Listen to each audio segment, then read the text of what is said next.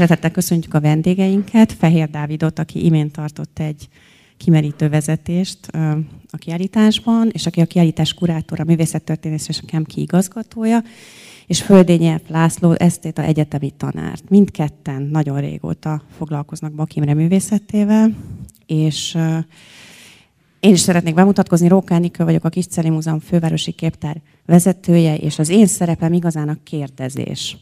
Na most egy nagyon nehéz feladat akkor kérdezni, amikor az ember végighallgatott egy ilyen vezetést, ami hát nagyon sok kérdést és témát érintett, ami bennem is megfogalmazódott, de azért bőven marad még kérdezni való és beszélgetni való. Viszont egy kicsit most így a Lászlónak a javaslatára megfordítjuk a sorrendet, és az első kérdésem helyett átadom neki a szót, hogy az utolsó mű jelentéséről beszéljen.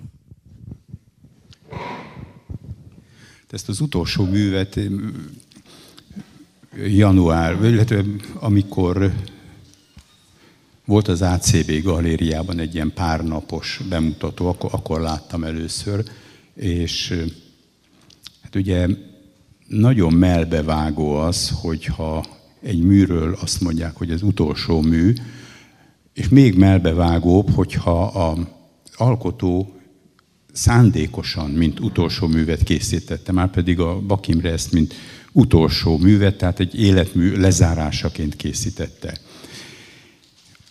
Viszont van ennek egy átvitt értelme is, hogy utolsó mű, a kései mű. Tehát utolsó művek, azok általában mindig nagyon különös hangulatúak, és különös aurájuk van. A Bak Imre ugye annak idején a zuglói körben, még valamikor az 50-es, 60-as években megismerkedett a Hanvas Bélával, aki nagy hatással volt rá, az elmélete, ugye hát a határgyőző, egy kicsit ilyen hagymázas elméleteknek nevezte ezt, de hát az elméletírókra nem volt különösebben nagy hatással, de a képzőművészekre igen. És a Hanvas Bélának volt egy tanulmánya, a kései művek melankóliája, az volt a címe. És eszembe jutott ez a tanulmány ennek a képnek a láttán, és az is eszembe jutott, hogy hát a kései művek egyáltalán nem biztos, hogy melankólikusak, hanem sokkal inkább egy olyan művészetről van szó, ahol az alkotó igazából már nincs tekintettel semmire. Tehát nincs tekintettel arra, hogy mi van körülötte, hogy megfeleljen-e valaminek, hanem kizárólagosan azt követi, ami benne van. Kései művek ilyen szempontból ugye a Beethoven kései vonós négyesei, vagy Verdinek a Falstaff című operája, mindegyikben van valami túltengés. Tehát, hogy hirtelen, mint hogyha kivetközne magából az alkotó, és azt mondaná, hogy már nem nézek hátra. És valami ilyesmit láttok ebben az utolsó képben is. De van egy másik probléma is, ami még fölvetődik, hogy sokszor azért festenek utolsó képet, vagy azért csinálnak utolsó művet, Tar Béla ereje teljében azt mondja, hogy megcsináltam az utolsó filmemet, mert nem akarja továbbvinni a művészetet. És a Bak Imrét ez azért sokat foglalkoztatta. 1999-ben, amikor ő tagja lett a Széchenyi Irodalmi és Művészeti Akadémiának, akkor tartott egy székfoglalót, volt egy kiállítása a Fészek Klubban Pesten, és mellette egy iszonyan alapos és hát a rájellemző elmélyült tanulmányt írt, amiben nagyon sokat foglalkozott a művészet végével. Azzal, hogy hát vége van a művészetnek, és őt ez foglalkoztatta, és ez visszatérően nála egy probléma volt. Ugye egészen Hegelig ő visszament abban a tanulmányában, de hát a kortársak közül a Beltinget emlegette, aki a művészettörténet végét hirdette meg, vagy utalt Rodchenkóra, aki szintén festett még 1921-ben az utolsó kép című képet. Tehát az Imrét mindig is foglalkoztatta azt, hogy a művészet az véget ér-e, vagy sem. És ez egy nagy téma volt számára. Tehát nem csak festett, nem csak egy nagyszerű festő volt, hanem a festészetre mindig reflektált is. Folyamatosan érdekelte, és nem csak mint elméletírót, hanem mint festőt. Tehát ha megnézzük, ugye ő azért alapvetően, különösen a késői korszakban egy nagyon geometrikus festő. A geometrikus festészet nagyon unalmas is tud lenni.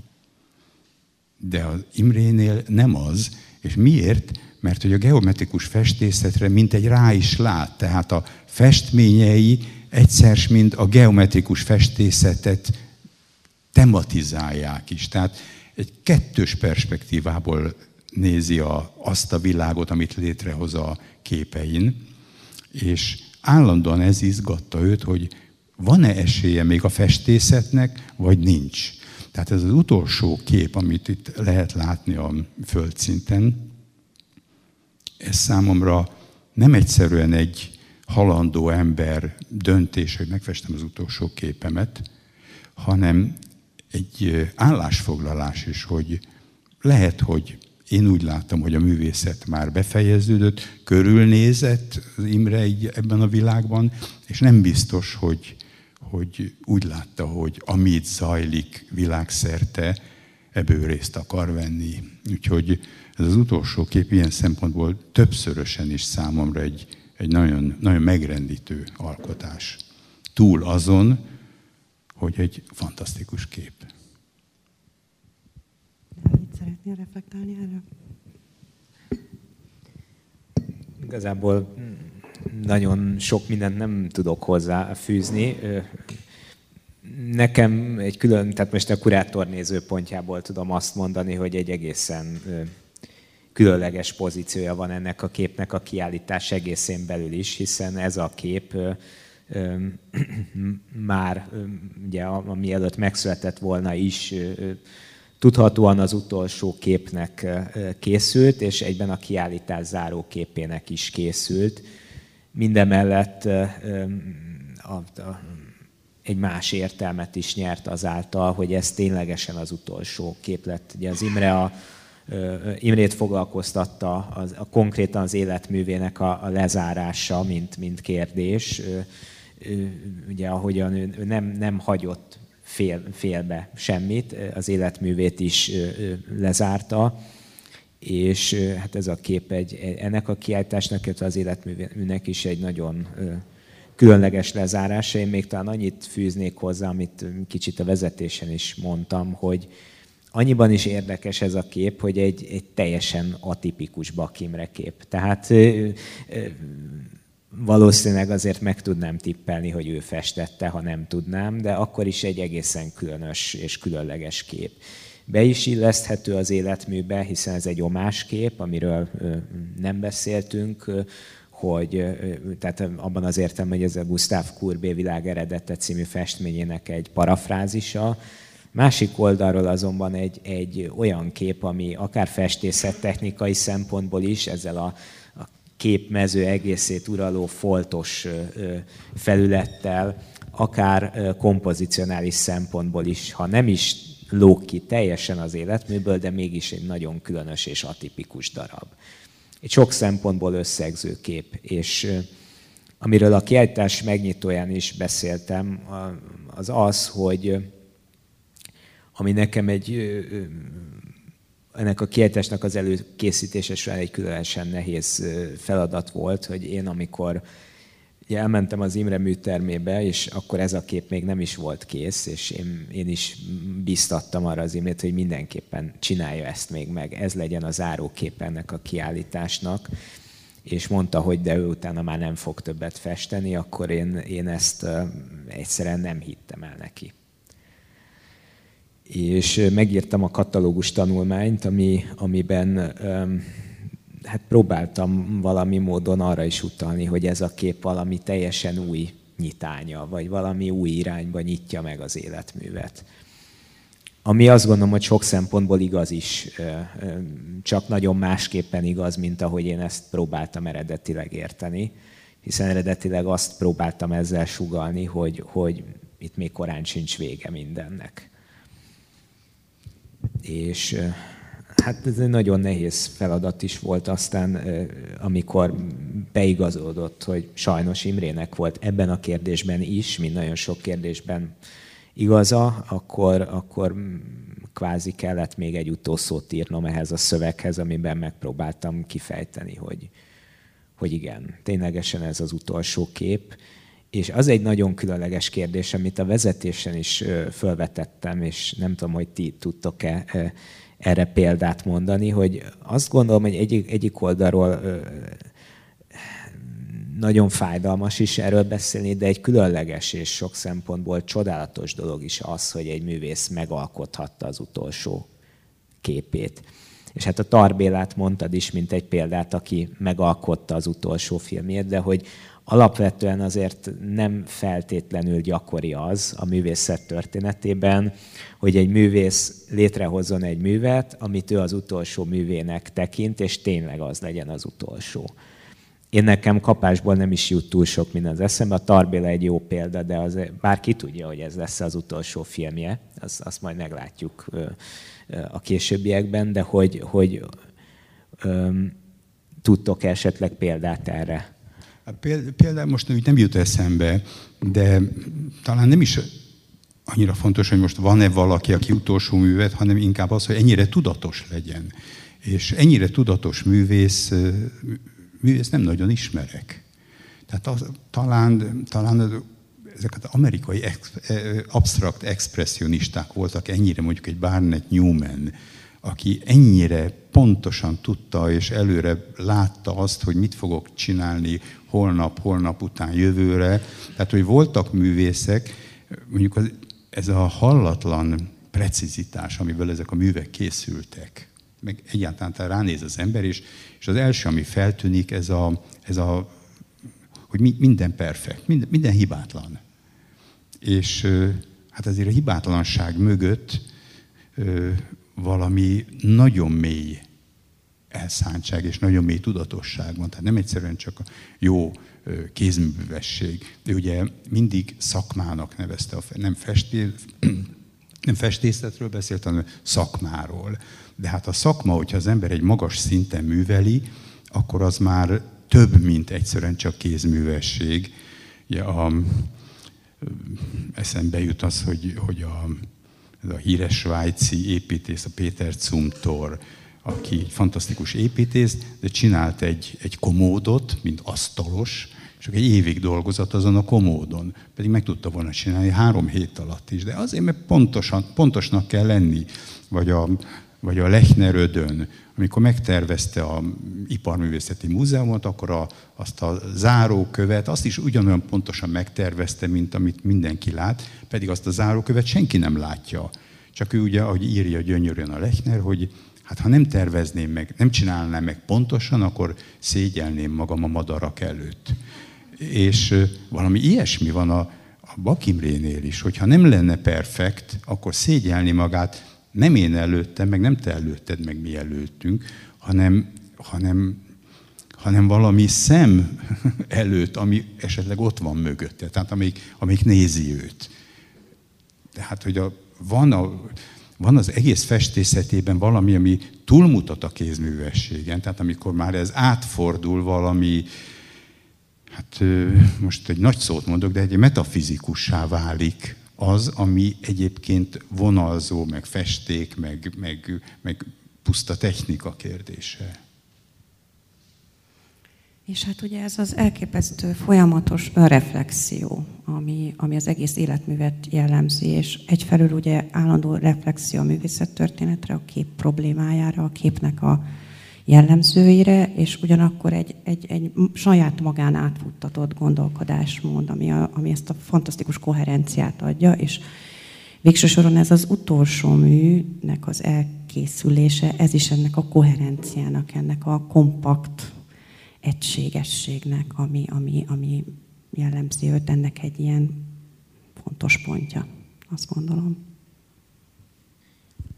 A kiállítás elején idézzük is azt, amit Imre gyakran idézett Hanvastól, ez az építsd fel életed művét a művet. Ő ezt szinte minden adandó alkalommal elmondta, amikor a saját művészetéről beszélt, vagy a művészethez való viszonyáról beszélt, és ezt ténylegesen a lehető legkomolyabban lehet érteni. Tehát ő ez ebben a tudatban, és ilyen tudatosan építette fel nem csak az egyes képeit, az egyes képek szintjén is érvényes ez, de az életmű egész szintjén is érvényes, hogy ő fölépítette ezt az életművet, és ez tényleg egy különleges, vagy számomra egy nagyon kivételes dolog, hogy ténylegesen egy zárt, lekerekített, és a zárókővel is ellátott életművet hozott létre, ami ténylegesen élete műve a mű. Ami engem, itt most néztem ezeket az gyakorlatilag új képek, de hát ez egy nagyon régi élmény a Imre képeit nézve, hogy egyfelől mennyire ilyen archaikus képek. Tehát olyan benyomást keltenek, mint hogyha olyan egyiptomi sírkamrákból szedték volna le őket, de közben tele vannak iszonyú finom, apró ilyen rezdülésekkel, humorral, rengeteg a humor itt. Különösen ezek például ezek az arcok, amelyek van, ez az 5 helyzet. Hát ez az embernek nevetnie kell, meg játékosak, de közben mérhetetlenül komorak is. Tehát, hogy ezt a kettősséget, ahogy össze tudja hozni, ez számomra nagyon-nagyon érdekes, mert sokszor, minthogyha egy idegen hangnak, idegen hang diktálná neki, hogy mit fessél, annyira személytelennek tűnnek ezek a képek, miközben rendkívül személyesek. De mégis van valami mély személytelenség, de erre nem azt mondom, hogy egy ilyen semlegesség. Behoztam itt egy verset, amit én úgy nagyon találónak érzek. Ezt egy amerikai beat költő, egy Lawrence Ferlinghetti írta, és az a cím, hogy a Delfoi Jósdához, és ennek az egyik 3-4 sora, ezt így nyersben fordítom, ugye azt mondja, hogy Szibilla, tehát jósnő, aki örökké rejtve vagy, gyere ki végre a barlangodból, beszélj hozzánk a költő hangján, az 1. szám 4. személyben. És aztán ezt a Ferlinghetti később is mondja, ezt, hogy az 1. szám 4. személyben, és ezt én annyira érvényesnek érzem a Bak Imrére, hogy nem csak a költő, hanem 1. szám 4. személyben fest a festő is. Tehát azonnal megismerem messziről, hogy ezek Bak Imre képek, és közben valami azt sugja, hogy hát ezt nem is a Bak Imre festette, hanem a Bak Imre csak Bak Imrének a kezét vezette az 1. szám 4. személy. Nem tudom, hogy egyáltalán tudjuk-e mi ezt, hogy 1. szám 4. személy, mert hogy ilyen nincs. De hát ez az, amit erre előbb azt mondtam, hogy hátul néz minket egy szem, vagy hátul van még valaki, aki vezeti, ahogy ugye a reneszánszban úgy gondolták, hogy nem a festő fest, hanem a démon ott ül a vállán, és az vezeti a kezét. Tehát ilyen értelemben tehát úgy, van egy személytelenség, egy monumentalitás, és közben végtelenül személyes. Hát csupa Bak Imre kép, hát össze nem lehetne hasonlítani. De hozzáteszem, hogy ez nagyon ritka a magyar festészetben. Tehát ez, mert azért mindenki igyekszik 1. szám első szemében festeni, vagy 1. szám 3. szemébe legfeljebb, de ez amikor bejön ez a nagyon erős metafizikai principium, hát itt hirtelenjében nekem a Nádler jut még csak eszembe, vagy esetleg még a Jovanovics, szóval, de a Nádler mindenképpen, mondjuk a Bak és a Nádler együtt indultak, és végtelen szoros is volt a kapcsolat, de mindegyiknél ott van ez, hogy valahogy a magyar festészeti hagyománnyal is, miközben abból jönnek, de hát attól nagyon eltér, amit csinálnak. Igen, hoztam egy idézetet a hagyományokhoz való viszonyról. 1977-ben Bak Imre, a Beke László egy interjút készített valami csarnokbeli kiállítás kapcsán, és azt mondta, hogy nálam a historikus elemek részben a saját hagyományom kereséséből, részben az egység kereséséből adódnak. És szerintem ez egy ilyen kulcsmondat, és akkor azt kérdezném, hogy ezek a hagyományok, amik ugye prehistorikus kultúrákhoz, népművészethez kötődnek, ezek honnan jöttek be, és hogy mondjam, mi volt ehhez később a viszonya, mert ezt tudjuk nagyjából időben, hogy mikor zajlott, ugye, amikor a Népművelési Intézetben dolgozott, de hogy ehhez később hogyan viszonyult ez a problematikához.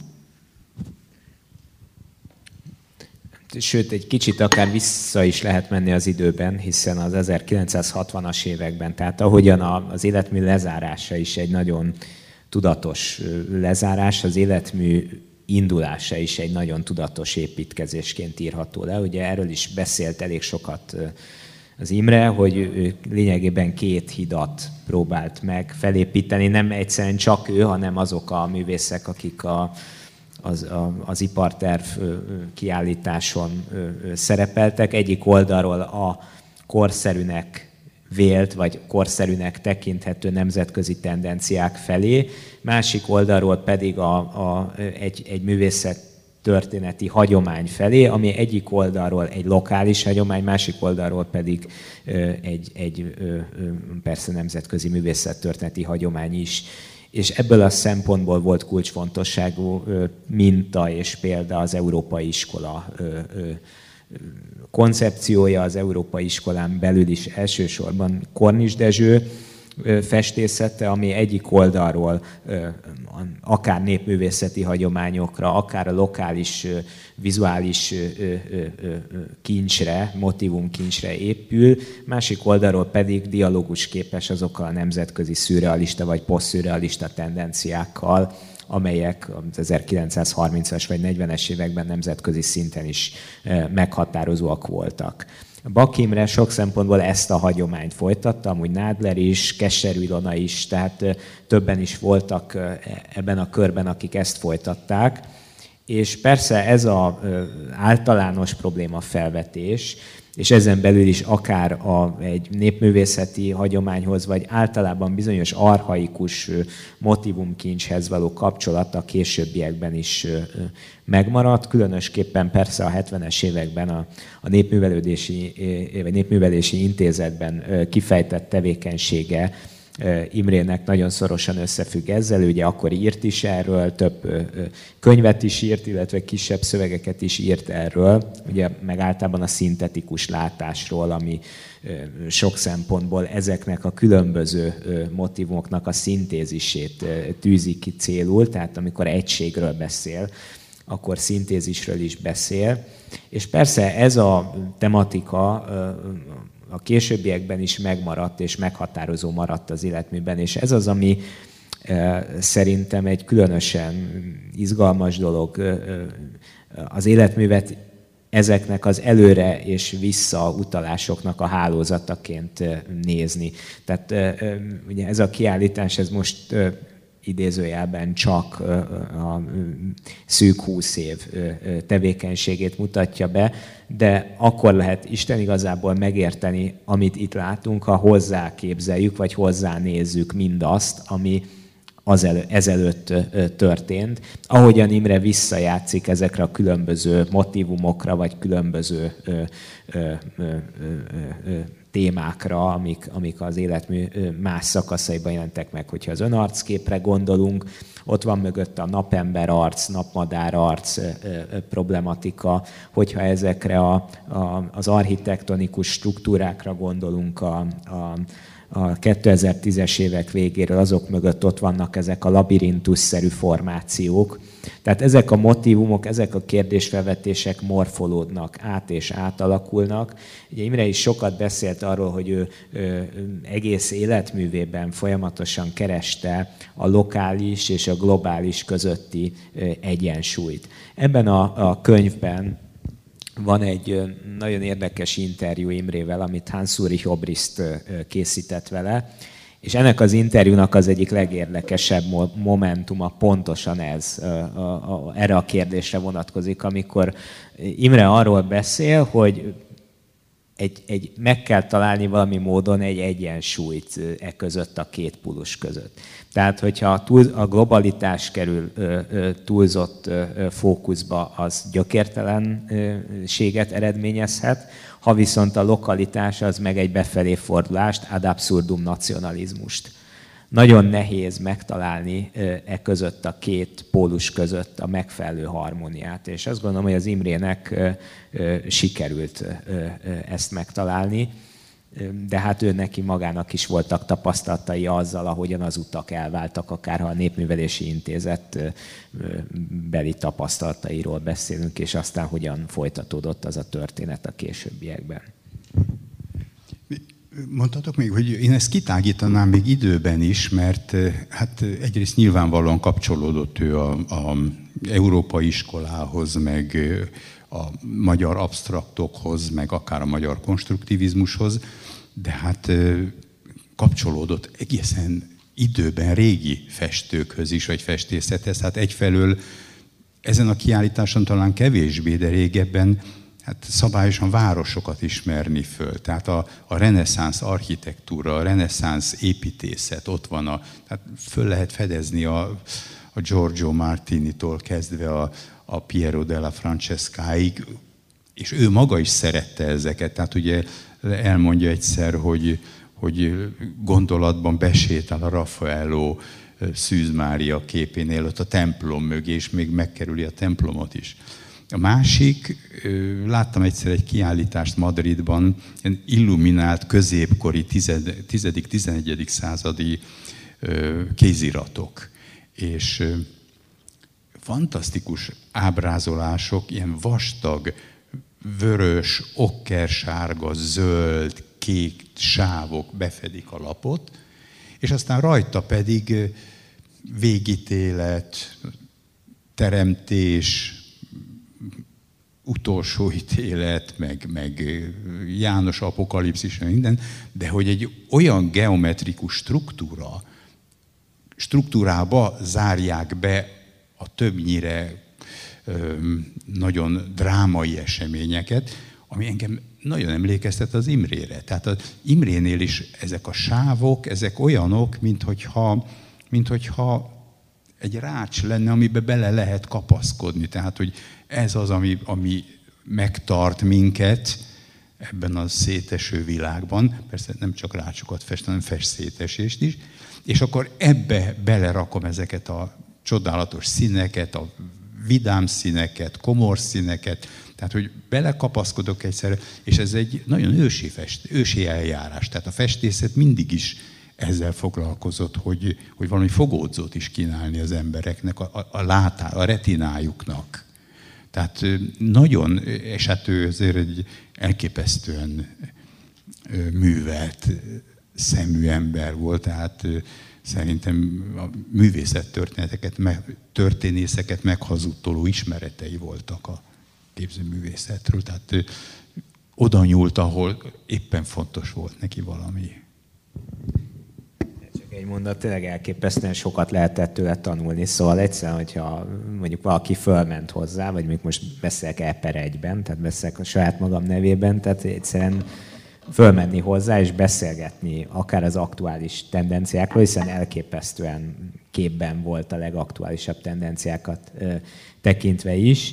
Az egyszerűen egy extra iskola is volt. És persze lehetett vele beszélgetni ugyanúgy akár a reneszánszról, vagy a középkori miniatúrákról is, és persze ott van ezek mögött persze Giovanni Bellinitől elkezdve Kárpácson át rengeteg minden, ami sok esetben a címekben is felvonul. És hát persze ott vannak ezek az archaikus ősképek. És nem is csak így hirtelen eszembe jut az egyik ilyen önarckép kapcsán, ami most ezen a kiállításon nem szerepel, de annak a meanderező sorozatnak az egyik fő darabja, amikor ez ki volt tehetve az ACB galériában, és beszélgettünk róla ott a kiállított térben, pontosan ehhez a 70-es években általa már analizált problematikához nyúlt vissza, és elmondta ezt, hogy mennyire izgalmas az, ahogy mondjuk egy mexikói archeológiai leleten megjelenő formarendszer milyen módon hasonlít egy a világ másik területén nagyjából ugyanabban az időszakból származó archeológiai lelet ornamentikájához, és valami módon ezeket az ős képeket és alapvető mintázatokat is beépítette a művészetébe, és persze ilyen alapvető mintázatok mentén szerveződik, rendeződik az ő művészete is. És hát itt kell mindenképpen megemlíteni még egy nagyon fontos aspektust, amit ő szintén nagyon gyakran hangsúlyozott, hogy ez ad egyfajta időtlen és akár térbeli és időbeli kontextuson túlmutató réteget az ő művészetében, de mindemellett ő mindig elképesztően fontosnak tartotta, hogy az, amit csinál, az jelen idejű legyen. Ezért lett a Paksi kiállításnak, a Paksi képtáros kiállításnak a címe 2016-ban egy közös megállapodásunk eredményeképp aktuális időtlen, ami egy Bak Imre kép címe, és pontosan ennek a törekvésnek egy nagyon szép oximoronja, vagy egy nagyon szép oximoronban foglalja magába ezt a törekvést. Hát ugye ő például színekkel rengeteget foglalkozott, a színelmélettel, és hát pont a 60-as években foglalkozik azzal, hogy a színek hogyan hatnak egymásra, és hogy hogyan lehet a színekkel kísérletezni, hogy, mert a színek egymás mellett nem esetlegesek, hanem megfelelően elrendezve hatnak ránk a tudat alatt is. Minden, hogy ez egy időben van, ugye akkor írja a Johannes Itten ezt a színek elmélete, vagy mi a címe ennek a híres könyvnek? Valami 61-ben színelmélet, azt hiszem, igen, 61-ben írja, ugyanazt írja le, amit az Imre kikísérletez akkor. Tehát, hogy az egyik Németországban, a másik Magyarországon, és hogy hat a szín. Én ugyan keveset beszéltem vele ilyen technikai dolgokról, mert ugye nem vagyok festő, meg sem művészettörténész se, de néha azért úgy beszélt nekem arról, hogy most akkor ez a, hogy miért tesz oda a zöld mellé egy rózsaszínt. Mert úgy néztem, hogy miért van ez, és akkor olyan fantasztikusan tudta magyarázni azt, hogy fog az hatni én rám, hogyha nézem sokáig azt a képet, hogy az nem fog elmúlni nyomtalanul. Egy mondat, de nem akarok közbevágni, hogy még az Itten mellett szerintem a József Albers szerepét érdemes kiemelni. A látás didaktikája, illetve több ilyen mappája is van az Albersnek, ahol pontosan ezeket a relációkat tanulmányozza, és hát persze az Imre is akár empirikus úton is tanulmányozta ezeket, szóval azt talán egyszer még meg is mutatta nekem, amit említettem a tárlatvezetésen, ez az 54-64 kiállítás, amit a Tétben láttak a Nádár Istvánnal együtt. Ő ugye akkor még fekete-fehér rossz minőségű reprodukciók voltak, ő saját kézzel egyesével odaírta a reprodukciók, kipreparálta a reprodukciókat, és odaírta, hogy melyik felület pontosan milyen színű.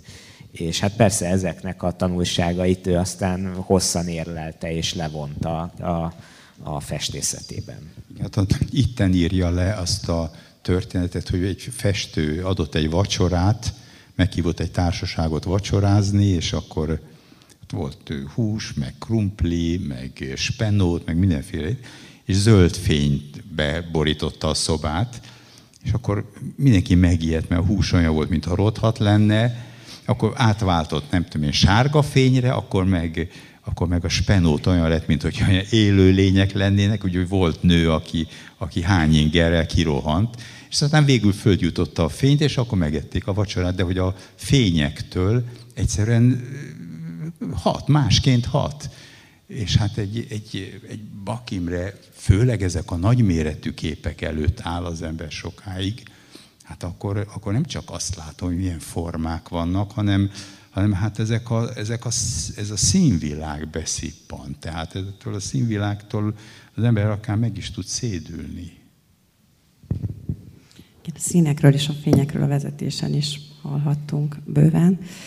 Tehát akkor egy kicsit sommázva az eddigieket, azért nagyon sokféle hagyományhoz kapcsolódott a Bakimre, akár a népművészetről beszélünk, akár az archaikus formákról, akár az elképesztő művészettörténeti referencia hálóról. Ugyanakkor a múlt mindig is ugye számára jelenhez tartozott, tehát hogy egy ilyen szűrőn keresztül került be a műveibe. Egy picit, amit még szeretnék megkérdezni, mert erről keveset beszéltünk, hogy azért volt egyfajta edukatív elképzelése is a festészetről. Tehát ugye szintén 77-ben így fogalmaz, hogy én a magam szerepét abban látom, hogy az embereket látni és gondolkodni tanítsam. Szóval, hogy ez hogyan valósult meg az életműben, az életmű különböző periódusai?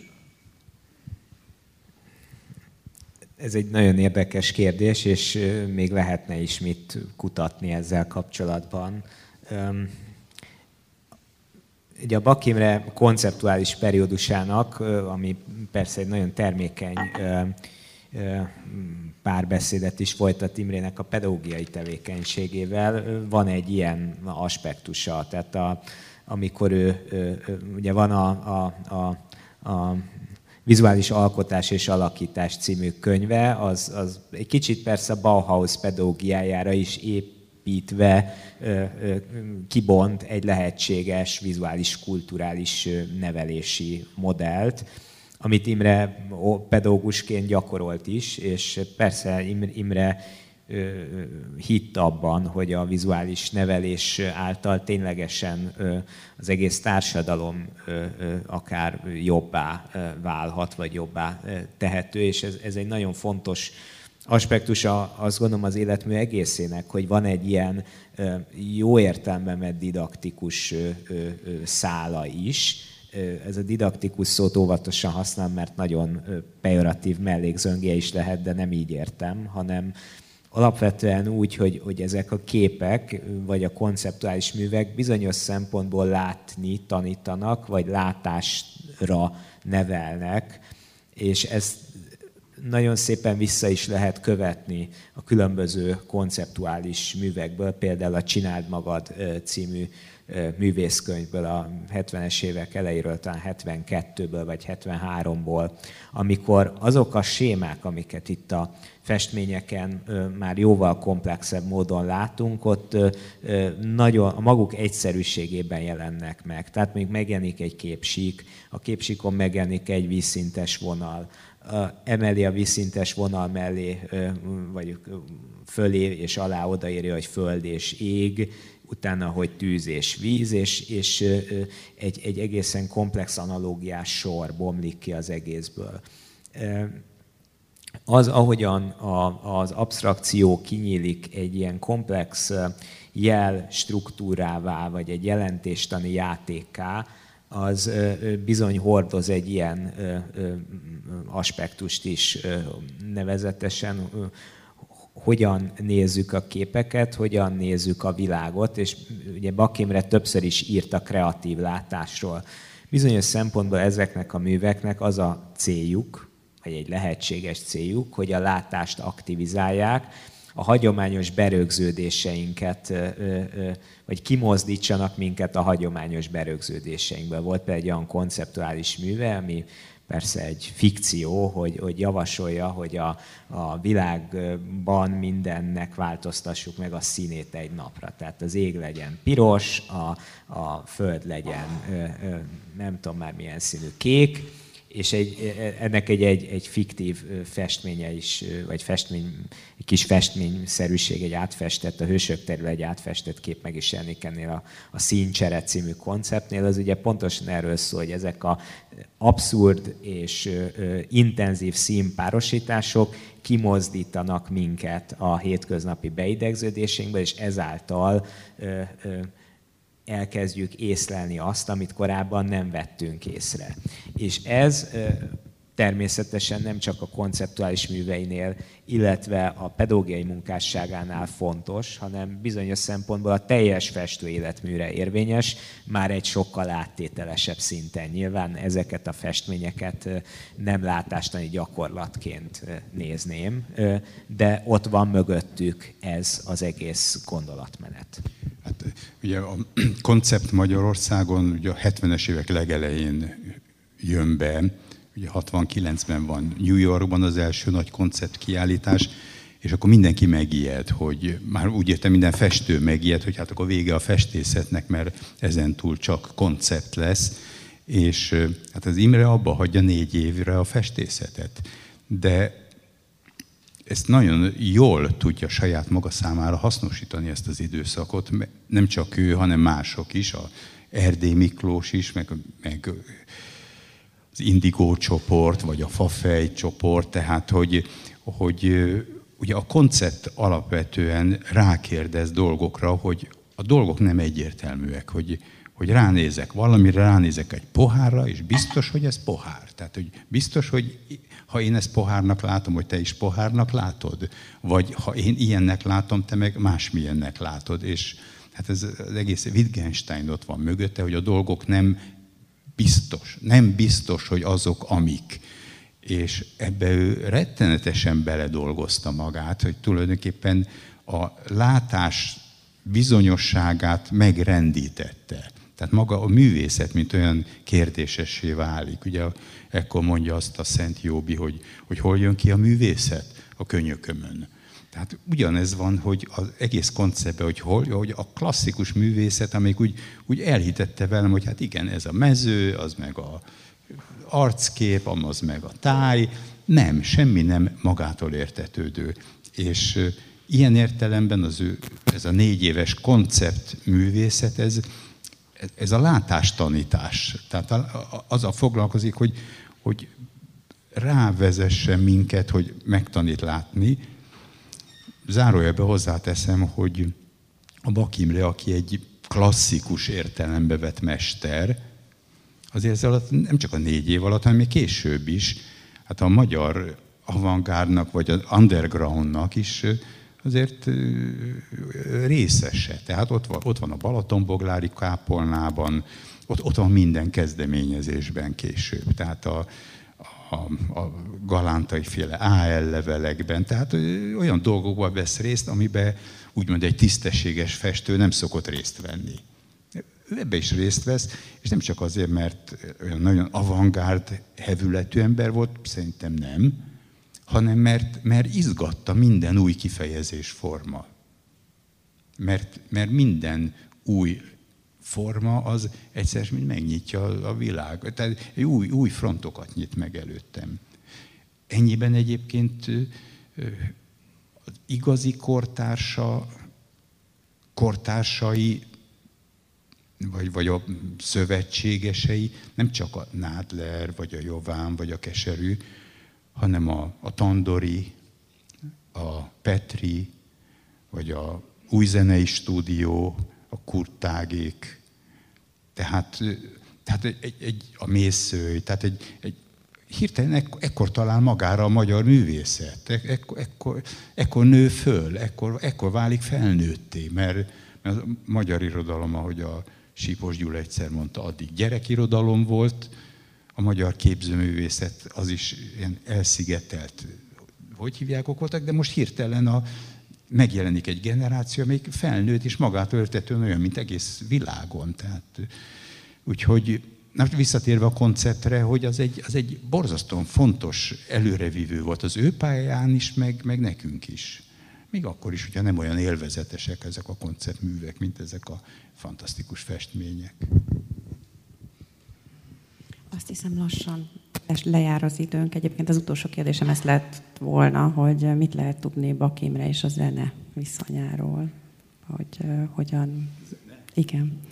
Tehát, hogy ugye itt te írtad szintén, hogy olyan élményem van, mint amikor egy repetitív zenei alkotást hallok.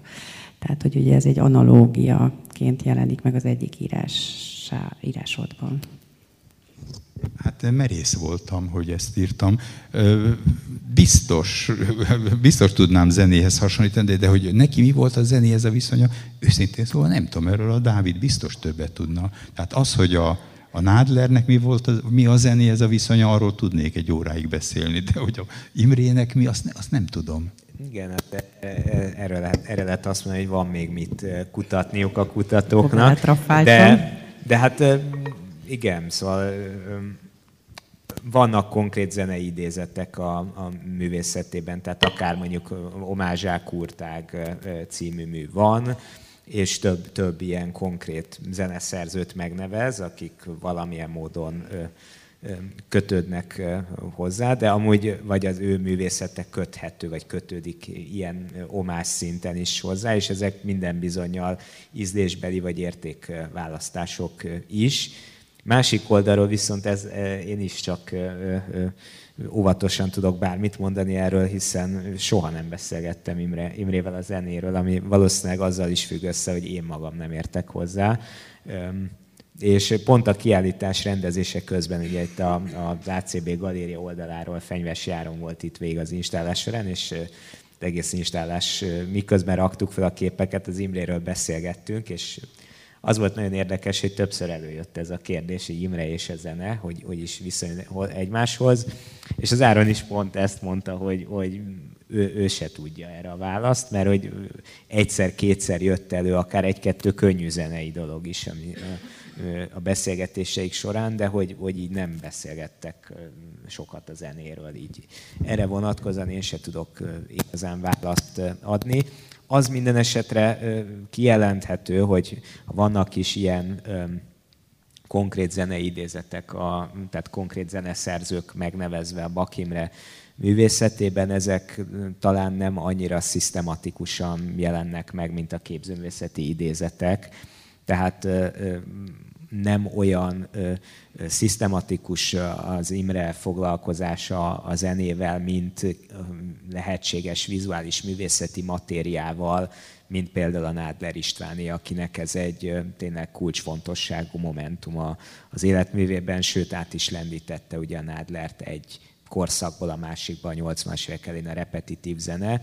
Imrénél szerintem ez egy állandó és folyamatos inspirációs forrás, de nem foglalkozott ezzel olyan szisztematikusan, mint mondjuk a képzőművészeti előképekkel. Nekem egy valami azért eszembe jutott, hogy mikor néztem ezeket a kis kollázsokat, amelyek itt a földszinten vannak, ezek az apró ragasztott kollázsok, ugye amikor a Mondrian megfesti a élete vége felé a szigorú geometria után a New York bugi-vugi képeket. Hát én nekem meg ez az jutott eszembe, hogy ez pedig a Budapest bugi-vugi. Tehát ez nagyon ilyen vidám, mint hogyha jazz zenére született volna. És hát persze itt, ha már erről beszélünk, akkor még egy analógiát be lehet hozni, ugye a Matisse-nak a jazz sorozatát. Ahol ugye a jazz amúgy szintén nem egy exakt előkép, hanem sokkal inkább egy asszociatív előkép, de ahogy mondjuk Matisse mögött ott van a jazz, minden bizonnyal Imre mögött is, de hasonló módon egy asszociatív sík. Amúgy vannak jazz című képei is az Imrének. Félhetően, de ezt lehet, hogy a Zsuzsa tudja megerősíteni, vagy megcáfolni, amúgy Matisse-ra is utalva, szóval Matisse-on keresztül behozva ezt a zenei előképet, vagy analógiát. Köszönöm, és akkor azt hiszem 5 percünk maradt, akkor még egy utolsó kérdés. Tehát, hogy a nemzetközi porondon hol van most a Bak Imre pályája? Az ugye 2010-es évek közepétől azért jelentős mértékben megnőtt az ismertsége. És akkor egy utolsó utáni kérdés a hazai képzőművészeti szcénán. Azt gondolom, hogy Imre látható, vagy egyre inkább látható a nemzetközi szintéren. Ezt mindig, amikor erről beszélgettünk, ő azért nyomatékosította, hogy ez nem egy semmiből érkezett történet, hanem ez egészen a 70-es évekig, vagy a 60-as évekig, sőt, valójában ténylegesen a 60-as évekig visszavezethető következetes építkezés eredménye, ahol most tartunk. Tehát nagyon gyakran, amikor mondjuk arról jelennek meg cikkek, hogy Bak Imre bekerül a Tate Modernbe, vagy a Metropolitan Museumba, akkor hajlamosak vagyunk azt elfelejteni, hogy már a 70-es években, vagy a 80-as években bekerült a National Gallery, vagy az Esseni Folkwang Múzeum gyűjteményébe Bak Imre. Tehát ez egy ténylegesen folyamatos építkezés eredménye, ahol most tartunk.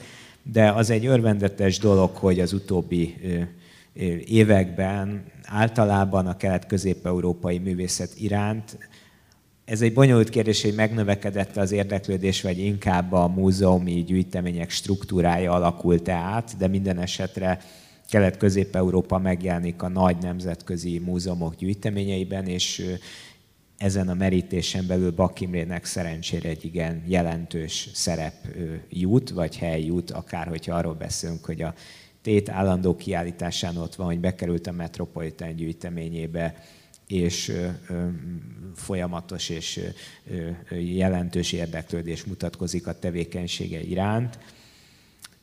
A hazai szintéren pedig egy mondat erejéig, egyik oldalra azt gondolom, hogy Imre jelentősége az, hogy ő a 45 utáni magyar művészettörténet egyik legeslegfontosabb alakja.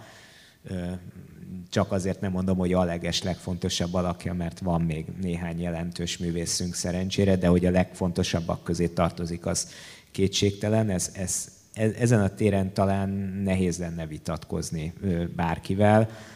Én azt gondolom, hogy a hazai jelenléte, vagy legalábbis az életművének a bemutatása ezt a jelentőséget csak részben tükrözi.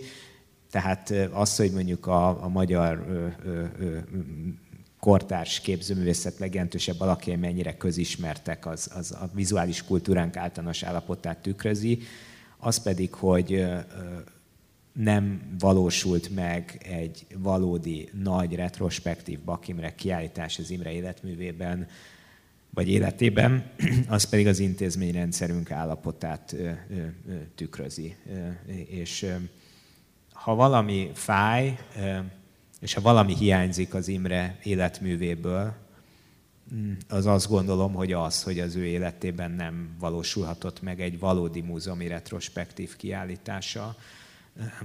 A kisebb léptékű dolgok, mint a Paksi képtárbeli kiállítás, vagy az István Király Múzeumban rendezett 2x15 megvalósult, de egy valódi retrospektív nem. És nyilván nagyon messzire vezetne, most elkezdenénk elemezgetni, hogy ennek mi az oka. De ez nekem személy szerint nagyon fáj, de szerintem nem csak nekem, hanem sokaknak fájhat.